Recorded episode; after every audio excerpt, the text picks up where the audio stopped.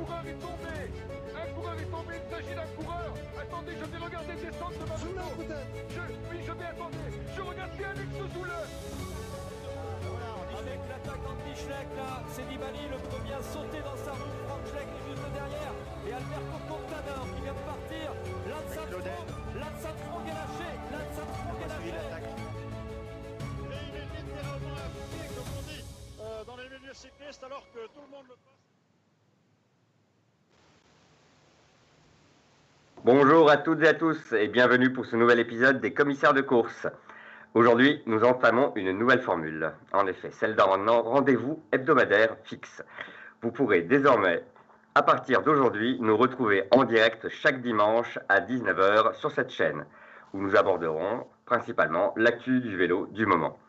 Voilà, pour ce premier rendez-vous que nous avons donc appelé la sortie du dimanche, euh, je suis accompagné de Charles, Bonsoir à tous. Daniel Salut à tous. et Théo. Bonsoir à tous. Et bonjour, bonsoir à vous, cher commissaire. Voilà, donc l'actu du moment, eh bien, elle est dominée euh, principalement par euh, deux sujets euh, donc, euh, que j'ai dégagés pour, euh, pour vous pour cette semaine. Euh, il s'agit euh, de la course à, à venir, la première course World Tour, donc qui va, euh, pour certains, bien lancer euh, le véritable début de saison. C'est un vaste sujet euh, récurrent sur le, forum. Euh, donc le Tour Down Under et le deuxième sujet est celui qui a été lancé en fait par Azo durant la semaine, puisque euh, elle a déjà commencé à annoncer voilà les wildcards qui arriveront pour le Tour de France. Voilà, cher commissaire, je ne sais pas euh, celui qui vous inspire le plus, je dirais euh, qu'a priori ce serait le deuxième sur lequel nous avons peut-être le, plus de choses à dire. Donc, euh, sans transition, euh, Charles, est-ce que tu veux bien te lancer et déjà nous faire peut-être un, petit récap des annonces de Asso? Ouais, ouais, tu l'as très bien dit, Max. ASO a, désigné cette semaine le- les, les wildcards concernant le prochain Tour de France. Alors, petite surprise, puisque pour la première fois, ils ont décidé de ne pas donner les noms des quatre équipes invitées, mais seulement deux, à savoir euh, la formation belge Wanty Groupe Gobert et l'équipe française Cofidis, qui seront donc invités à, participer à la, à la prochaine grande boucle. Alors, comme tu l'as évoqué, la, la question qui se pose maintenant, c'est qui aura les deux prochaines wildcards pour le Tour de France 2019. Je pense qu'on a trois candidates principales, parce que les autres ne se sont pas forcément prononcés. En tout cas, dans ce sens-là, ce serait euh, Vital Concept de Jérôme Pinault, Arkea Samsic d'Emmanuel Hubert, et bien sûr l'équipe Direct Énergie dirigée par, par Jean-René Bernaudot. Donc le questionnement qu'on qu'on a, c'est laquelle de ces trois équipes finalement restera sur le carreau euh, en juillet prochain? Oui, bah, Ouais. c'est un- naturellement la question qu'on se pose. euh, for- forcément, je pense que tout le monde s'est dit, il y en a une de ces trois-là qui, euh, qui va en faire les frais. Euh, Daniel, ton avis là-dessus Et si je ne m'abuse, ASO a clairement dit qu'elle les mettait en concurrence sur le prochain Paris-Nice euh, euh, pour, ben, pour un peu les tester, voir ce qu'elles valent et faire sa sélection ensuite. Même si je crois qu'ASO n'a pas donné de, de- de- de- de date limite ou de date exacte pour faire sa, son choix définitif. Ouais, il me semble que Christian Prudhomme a dit que ce serait bien évidemment avant fin mai et que si euh, ils avaient invité toutes les équipes sur Paris-Nice, c'était pour les voir à l'œuvre. Mais je pense pas que ce sera simplement la meilleure équipe, enfin les meilleures équipes qui, sur Paris-Nice qui seront euh, finalement euh, finalement sélectionnées. Alors déjà, ben, je pense qu'on on peut discuter des, équipes qui sont, qui sont déjà prises, Cofidis et Wanty Group Gobert. ASO s'est un peu caché derrière l'argument de la réforme du cyclisme en prenant les deux meilleurs, les deux meilleurs Continental Pro au classement, au classement de l'Europe Tour. Euh, moi, je pense que c'est un peu un, un argument fallacieux et que de toute manière, ils, ils allaient les prendre. Euh, Wanty parce que c'est un tour qui part de Belgique et euh, Cofidis parce que ben, c'est un, un sponsor très important qui finance euh, notamment la Vuelta. Euh, donc je pense qu'ils sont, ils sont bien heureux d'utiliser l'argument du classement Europe Tour et que de toute manière, Wanty allait être, Wanty allait être prise. Quoi. Ouais, Oui, je, te re- façon, oui, je te rejoins, je pense que les deux allaient être prises également et que l'excuse, c'est les deux premières, ça, ça tombe un peu à pic, même si ça justifie aussi leur sélection. Mais voilà, c'est pas forcément euh, la raison principale pour laquelle elles ont été sélectionnées. C'est juste euh, un argument un peu de communication.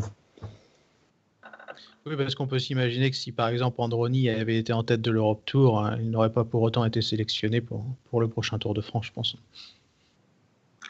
Ils auraient trouvé même une manière de décliner. Hein. Certaines équipes ne peuvent pas permettre d'avoir euh, deux, euh, deux participations sur les grands tours, non pas l'effectif, tout simplement la profondeur pour pouvoir le faire.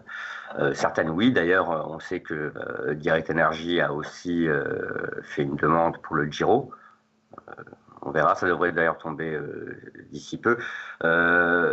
du coup, bon, vous ne voyez pas d'autres équipes étrangères de toute façon briguer sur le Tour de France une wildcard de, de manière sérieuse là pour euh, l'année à venir. Charles Moi, je Non, je que pense Rural Vas-y, Ah ouais, vas-y, Daniel. Je crois que Caja Rural avait vaguement euh, postulé, mais bon, euh, bon c'est pas très réaliste dans l'immédiat. Non, puis côté des grosses formations, enfin, je pense à Israel Cycling Academy qui a quand même pas mal de moyens. Il me semble qu'on attend surtout 2020 et, et la mise en place de la nouvelle réforme pour postuler à, à une place automatique cette fois-ci sur le Tour de France, puisqu'on rappelle, pour ceux qui ne le savent pas, qu'à partir de 2020, les deux premières équipes Conti Pro seront automatiquement qualifiées pour les, les trois grands tours de la saison suivante. Euh, Très bien. Euh, Théo, est-ce que euh, pour toi, il y a clairement oui, une équipe qui, on va dire, qui se retrouve un peu en dessous des autres pour, les, pour les trois places qui restent parmi les équipes françaises? Eh ben en fait, euh, en fait, pas vraiment. Je pense que si ASO, euh, parce qu'il y a quand même pas mal de gens qui semblent convaincus que Direct Energy va être prise pour l'historique qu'ils ont, le fait que c'est la dernière équipe con- Conti Pro à avoir gagné une étape sur le Tour de France. Donc il y a pas mal de gens qui placent Direct Energy au-dessus de, des, deux autres. Mais je pense que si ASO euh, était certaine, il, déjà, il les aurait déjà sélectionnés parce que c'est vraiment un avantage d'être sélectionné tôt. Ça permet de préparer ton équipe spécifiquement pour le Tour de France et pas de cramer plus tôt dans la saison. Je crois que les, trois équipes ont des, très bons arguments. Sur le papier et dans le monde du cyclisme, euh, théorique, euh, et ben Arkea a vraiment une, très bonne équipe avec euh, Barguil et Greipel, sauf qu'ils ont fait une saison horrible l'an dernier et je pense que ASO a envie de voir un peu ce qu'ils vont donner. Euh, Vital Concept a une équipe euh, assez jeune, dynamique, avec des, cou- des coureurs qui ont un, charisme, enfin une, certaine portée au niveau français, mais qui font plus beaucoup de résultats. Et Direct Energy, ils ont recruté des gros coureurs comme euh, Terpstra ou, Bonifacio, mais qui sont pas forcément reconnus en France. Donc, je pense que ça va se jouer, euh, ça va jouer sur le terrain et qu'on on peut pas vraiment savoir a priori. Alors c'est vrai qu'on avait évoqué euh, lors de l'émission spéciale sur les transferts justement euh, le fait que les équipes euh, Conti Pro françaises euh, avaient réussi à tirer leur épingle du jeu hein, en faisant venir des, des noms euh, quand même assez euh, prestigieux.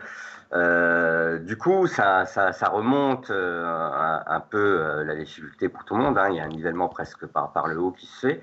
Est-ce que vous pensez que ça peut aussi se traduire par comment dire un certain effet sur le déroulé des courses en début de saison entre ces différentes équipes? Est-ce que et aussi question subsidiaire liée à celle-là, est-ce que ça faisait partie entre guillemets du, du but caché de, de d'assaut? Charles. Ouais, bah, je crois que c'est Jérôme Pinault qui l'a évoqué dans une interview. Je suis désolé, je je me rappelle plus dans quel média, mais il, disait qu'il faudrait faire attention pour les trois équipes justement candidates à ces deux wildcards à ne pas se tirer dans les pattes. Mais malheureusement, on connaît tous le vélo, c'est exactement ce qui va se passer. Enfin, imaginons que je ne sais pas, il y a un Direct Energy et un Vital Concept qui sont euh, 40 secondes devant un peloton et prêts à jouer la gagne. Je vois mal. euh, enfin, je vois mal la dernière équipe ne pas mettre deux trois coureurs devant pour éviter que les autres aient, la gloire du- d'une victoire de prestige sur Paris-Nice. Donc, forcément, il y aura des petits coups bas, on verra des petits trucs bizarres avec des équipes qui se mettent en tête de peloton parfois vraiment trop, de raisons. Mais après tout, ça fait partie du vélo, je vois pas trop le souci, mais ça risque de se passer, oui. Est-ce que ce genre de- d'attitude ne pourrait pas justement desservir l'équipe euh, bah, qui, qui- qui roule derrière euh, les, les offensifs euh, Bon, je suis pas sûr que ce soit tout à leur honneur et ASO euh, s'en rendra compte également. Après, effectivement, quand tu as Greipel dans ton équipe, tu as toujours une raison pour rouler, ou même si tu as Bonifacio, bon, c'est sûr, ou, tu as, une deuxième place au classement de la montagne à défendre. Bon, il y a toujours des raisons, c'est vrai, c'est un peu comme ça le cyclisme. Et euh, ouais, pour en revenir un peu à ce que disait Théo, effectivement, je pense que les trois équipes présentent chacune des avantages et, quelques peut-être inconvénients. Ça dépend un peu de l'angle d'analyse qu'on veut utiliser. Si on se dit que Barguil, c'est un grand nom sur le Tour de France parce qu'il a fait euh, une très belle édition en 2016 et que ça parle au grand public, bah oui, donc c'est un avantage pour Arkea. Euh, de même, euh, Pierre Roland, bah, ça reste quand même un coureur qui a une certaine cote auprès du public. Euh, en revanche, bah, de l'autre côté, on a Direct Energy qui est une équipe euh, quand même nettement plus populaire que les autres, qui répond toujours présent, que ce soit sur le Tour de France, que ce soit sur Paris-Nice, par des échappées, par des victoires d'étape. Donc euh, le tout, c'est compliqué de trancher et je pense que les trois équipes ont leur chance. Je mettrais peut-être Direct Energy un peu devant de par l'historique à ce stade de la saison. Mais en fonction des résultats et de l'attitude sur les courses à venir, euh, ça, ça, ils peuvent perdre leur place. C'est pas impossible. Oui, Charles. Ouais, moi je mettrais aussi Direct Énergie devant. Parce que, enfin, je pense qu'on se rend pas vraiment compte. On a vu les discussions sur les forums, sur les réseaux sociaux, etc mais enfin, Niki Terpstra, c'est le vainqueur du Tour des Flandres, l'un des cinq monuments qui rejoint une équipe de, Conti Pro. Enfin, je ne sais pas si on se rend compte de la portée de l'événement, mais c'est quand même assez exceptionnel d'avoir cette carte-là entre ses mains, même s'il ne fait pas un spécialiste du Tour de France. Mais à ce moment-là, est-ce qu'Arthur Vichot, qui est un très bon coureur, est un spécialiste du Tour de France? Je ne pense pas non plus. Il vaut mieux avoir Terpstra dans son effectif, sachant qu'on a des coureurs assez populaires comme Calmejane on a aussi Jonathan Hiver et Jérôme Cousin qui ont marqué les esprits l'an passé en remportant deux étapes sur, sur Paris-Nice. Dans les faits, Direct Energy, je crois que c'est 14 victoires en 2018, soit plus que Vital Concept et Arkea Samsic réunis. Donc, enfin, il y a l'historique, je crois que c'est toi, Daniel, qui évoquait ça en, début d'émission, qui joue pour eux, avec forcément les Vauclair Mania, les Chavanel Mania, etc. Enfin, il y a quand même toute une histoire d'amour, je pense, avec le grand public français. Et je vois mal ASO enfin, se passer d'eux. Et malheureusement, j'ai peur que, que ça soit vite le concept et je conclue vite là-dessus pour pas faire trop long. Il passe à l'As, même si sportivement, je trouve qu'il vu la saison d'Arkea Samsic l'an passé, il, mériterait d'avoir leur chance parce que j'ai peur pour le projet de Jérôme Pinault si jamais ils sont une nouvelle fois que j'ai éjectés du Tour de France. Vital Concept. Oui, Vital Concept BNB euh, Hotel. Juste une précision, donc c'est euh, la saison de le, beau Tour de France de Barguil, il me semble que c'est quand même en 2017, pas en 2016. Si je mhm. c'est ça, c'est ça. Moins si longtemps que ça. Et euh, encore, euh, bon voilà, peut-être une dernière chose, peut-être pour clore, le, le, sujet. oui est-ce que dans une certaine mesure, les premières wildcards annoncées aussi sur les courses annexes comme Paris-Nice ou, euh, on va dire, l'intention de Direct Energy de euh, vouloir participer aussi au Giro euh, peut nous donner des indices sur ce qui pourrait se passer au niveau des choix pour la suite pour Asso je voulais juste euh, rebondir sur ce que tu disais, euh, Charles, mais, du coup, c'est bien que tu en aies parlé, Max aussi. Tu as, parlé de Vauclair Mania, de Mania, c'est très vrai, mais c'est euh, une, une, attention médiatique qui est portée au coureur et pas forcément à l'équipe. Et Chavanel et Vauclair, ils sont, sont plus là. Après, c'est vrai que parmi toutes les équipes, toutes les équipes qui, veulent, qui veulent aller sur le tour, parmi les Conti, les Conti Pro encore en route, le meilleur coureur du début de saison, c'est peut-être Jonathan Hiver qui est chez Direct Energy. Donc effectivement, c'est une grosse carte pour eux, mais c'est surtout les annonces sur, le Giro seront faites avant. Et si Direct Energy est sélectionné sur le, sur le Giro, c'est qu'il aura apporté des, euh, des, garanties, je pense, à l'organisateur du Giro. Donc les, meilleurs coureurs seront sur le Giro. Du coup, s'ils sont sélectionnés euh, sur le Tour d'Italie, ça risque d'être compliqué d'être aussi sélectionnés euh, sur le Tour. Peut-être que c'est une solution qui arrangerait tout le monde. Euh, je sais pas. Voilà. Et du coup, est-ce que Direct Energy ne sait pas un peu tirer une balle dans le pied en, candidatant pour le Giro? Parce que je pense qu'à choisir, ils préféreraient le Tour. Mais effectivement, si ASO les écarte sur le motif qu'ils font déjà le Giro, euh, c'est un peu moche pour eux, je pense. Oui, est-ce que euh, en fait le fait de s'être préparé à un plan B et de voir l'annoncer forcément au vu au de tous ne, joue pas, ne joue pas contre le plan A finalement? Euh, c'est effectivement une question. Bah, on, va, la réponse finalement assez vite. Hein. Charles? Ouais, non, je pense pas, parce que ils ont un effectif assez riche. Euh, Direct Energy, il y a plus de 20 coureurs. Je pense qu'il y a largement de quoi faire. Pour faire de grands tours dans la saison, on a des équipes World Tour qui, si je me trompe pas, sont à 23, 24 coureurs. Donc au final, euh, et qui vont faire trois grands tours dans la saison, plus d'autres courses aussi. Enfin, je vois pas trop le problème. Je pense qu'on peut tourner autour de Bonifacio et de deux, trois autres bons coureurs sur le Giro et enchaîner avec des, des Chavanel, pardon, des Calmejeanne, des Terpstra, etc. sur, sur le tour. Quoi.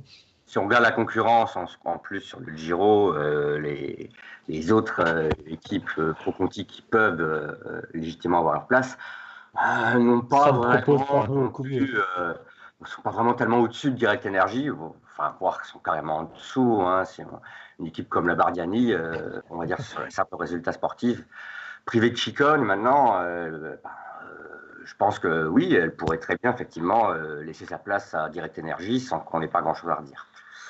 Voilà, voilà. Écoutez, on a déjà passé la, première moitié de l'émission et ceci largement, donc il est peut-être temps d'aborder maintenant le deuxième sujet.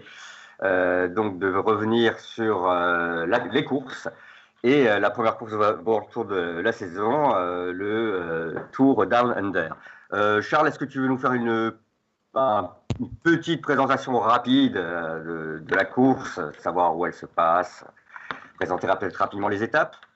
Ouais, ouais, rapidement. Donc, quand on est tous contents, je pense, on sera d'accord là-dessus. C'est enfin, après de longues semaines d'attente, la reprise de la saison. Donc, même si la course va se dérouler très tard la nuit, je crois que les arrivées seront en France vers 3-4 heures du mat. Donc, on, suivra un petit peu tous en différé. Il y a quand même une excitation par rapport à, à la reprise. Et pour en venir à l'épreuve, donc, elle se déroule en Australie, dans le sud de l'Australie, autour d'Adélaïde sur un parcours qui cette année est plus vallonné que l'an dernier. L'an dernier, on avait tous été un peu déçus parce qu'au final, c'était un peu juste Willanga Hill et il n'y avait pas eu grand chose autour. Mais cette saison, ça va être un peu différent.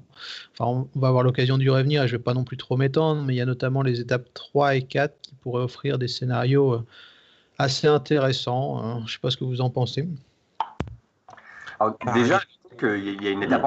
La, dernière étape qui était euh, l'étape un peu euh, Champs-Élysées, on va dire, du, euh, du Tour d'Under a, été supprimée. Donc on, est, on passe à 5. Hein. Oui, on passe à Willunga, en, à pardon, en fin de course. Ça, c'est aussi une nouveauté. Exact, mmh. Désolé, j'ai oublié. Juste précis. Oui, et donc les deux étapes que tu citais, pardon, je coupe la parole à Théo. Non, les que tu citais, Charles, ce sont deux étapes un peu casse-pattes qui peuvent peut-être se terminer au sprint d'un petit comité ou euh, pour euh, un groupe de costauds, avoir, on, a du mal à se projeter, je pense. Bah, je pense même que la quatrième étape qui termine à, Campbelltown, ce sera, ce sera euh, vraiment un petit groupe, voire même, voire même ils peuvent arriver un par un parce qu'à moins de 6 km de l'arrivée, on a une montée où les deux derniers kilomètres approchent les 10%, autour de 9%, avec beaucoup de virages. Et ça, en début de saison, avec des niveaux de forme très disparates, ça va forcément faire des dégâts. Quoi. Oui, oui, on a cette, dernière difficulté, elle offre euh, presque 2 km à, 9%, alors selon les états de forme en plus qui sont quand même en général assez hétérogènes en début de saison, euh, je pense qu'on risque d'avoir effectivement un, peloton bien éparpillé. Justement, je voulais revenir un peu là-dessus, c'est quels sont traditionnellement les, enjeux d'une course comme, comme celle-ci? C'est la première course World Tour, mais elle a lieu à l'autre bout du monde, dans une atmosphère quand même on va dire, euh, très différente pour nous. Euh, nous, on est au cœur de l'hiver. Là-bas, on va voir des, coureurs qui vont euh, rouler par 35 degrés. Mais ça va être aussi la course de reprise, tout en étant quand même une course importante, en tout cas pour, en général, tous les coureurs de l'hémisphère sud. Voilà, qu'est-ce qu'on peut dégager comme enjeu à travers une course comme ça, finalement? C'est sa 20e édition, je crois que ça doit être à peu près la, la dixième année à peu près qu'elle doit être World Tour. Voilà, Théo, tu veux euh, intervenir là-dessus? Bah oui, enfin, c'est surtout euh, l'enjeu, il est surtout euh, bon pour certains des coureurs, pour les Australiens ou des coureurs qui ont des choses à prouver dans leur équipe, que ce soit des sprinters ou des second couteaux, c'est une occasion un peu simple de, se montrer pour une première fois. Mais c'est aussi bah, le plaisir pour, pour tout le monde de reconnaître les nouveaux maillots, identifier un peu les principaux, les principaux transferts. Et euh, bah, comme toujours, il y a la dernière étape, ce sera est-ce que Richie Porte, comme d'habitude, euh, va, va carboniser tout le monde? C'est un peu le seul, le seul intérêt de ce, de ce Tour Down Under. Oui, bah, c'est un peu particulier à ce niveau-là parce que Richie Porte, euh, il sort d'une saison difficile, donc on, l'attend un peu au tournant sur, sur sa course fétiche. Daniel non, ce qui est aussi intéressant, c'est de voir des outsiders ou des lieutenants traditionnels jouer à, à leur niveau le classement général, donc souvent pour un, top 10, euh, puisque les, on va dire les deux, trois premières places sont quand même trustées par des, par des coureurs euh, reconnus. Mais ceux qui viennent juste derrière, souvent, c'est des, des coureurs qu'on n'a pas l'habitude de voir aux avant-postes. Et donc, c'est toujours intéressant. Ça permet de se dire Ah, ce jeune-là, est-ce qu'il a un petit potentiel?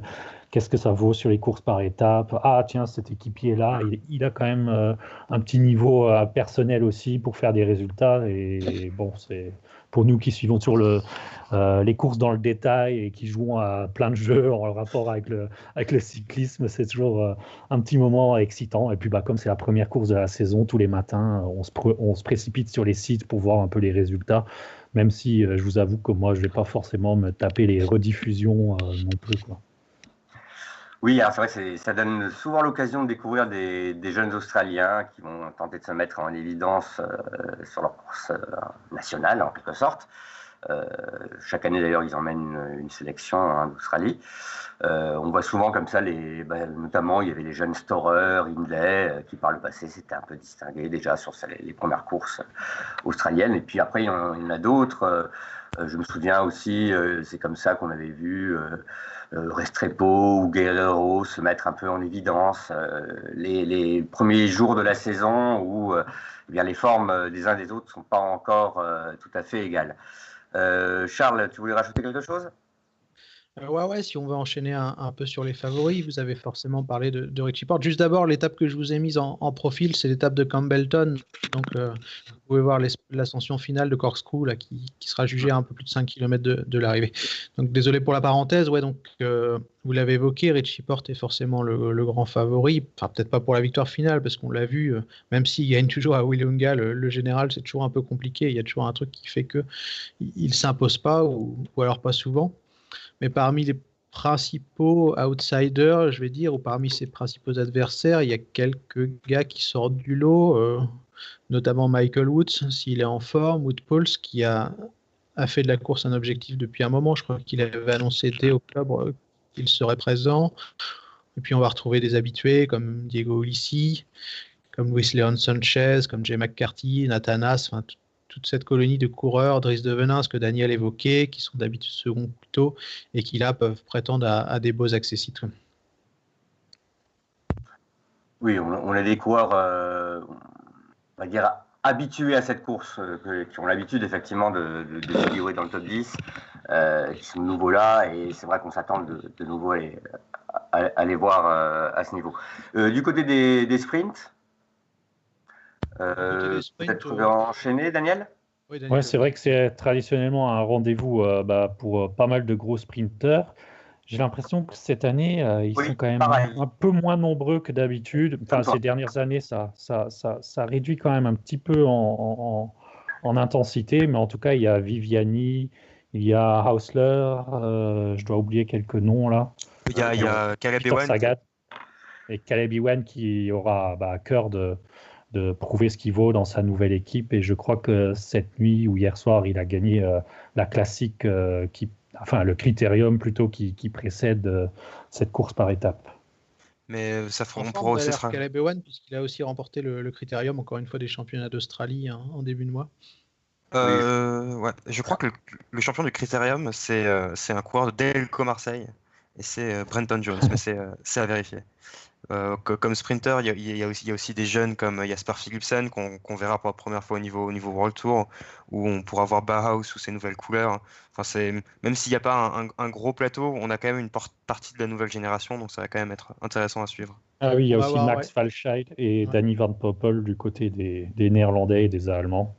Et tu parlais des, euh, ouais, tu parlais des, jeunes pousses, euh, Théo. on a Max Canter aussi chez, au sein du mmh, team Sunweb, qui, a, été très très brillant l'an passé, notamment sur le Tour de l'avenir, et qui sera présent euh, chez Sunweb. Et d'ailleurs, tu avais raison sur Caleb One, je viens de m'en souvenir, c'est les Beckrits qu'il a gagné, c'est pas le critérium mmh. cette année des championnats. Non, mais ça serait dommage d'enlever à Delco euh, sa peut-être unique victoire de 2019. Profitez bien de l'absence de Greg. Euh, très bien. bah écoutez, est-ce que avant de, de clore l'émission, vous voulez risquer un, un petit pronostic? euh, peut-être pour juste le, vainqueur, classement général? Charles? Ouais, bah, je vais pas faire dans l'originalité. Je vais forcément dire Richie Porte devant Michael Woods et euh, en troisième, pourquoi pas un, un Daryl Impey. Mais moi, je veux bien enchaîner, puisque je vois que personne ne le fait. Donc, je vais enchaîner. Puis, je, bon, Porte, il fera deuxième comme toujours.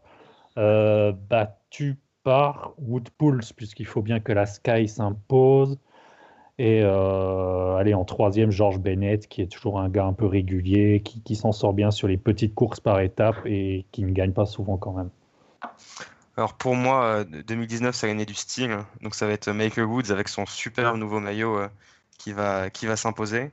Et je vois bien, alors je sais pas dans quelle forme il est, mais euh, c'est le seul vrai grimpeur euh, de, de, la start list et il pourrait peut-être faire quelque chose. C'est un, un, petit profil sur l'étape euh, de Campbellton. Il y a Domenico Pozzovivo qui est présent. Et en gros, Scott, j'aimerais bien voir ce que fait Edouard Prades, qui est arrivé chez Movistar cette année et qui a fait une, jolie saison l'an dernier chez Euskadi. Oui, oui puisqu'il avait remporté une World Tour hein, en fin de saison. Euh, de fort belle manière.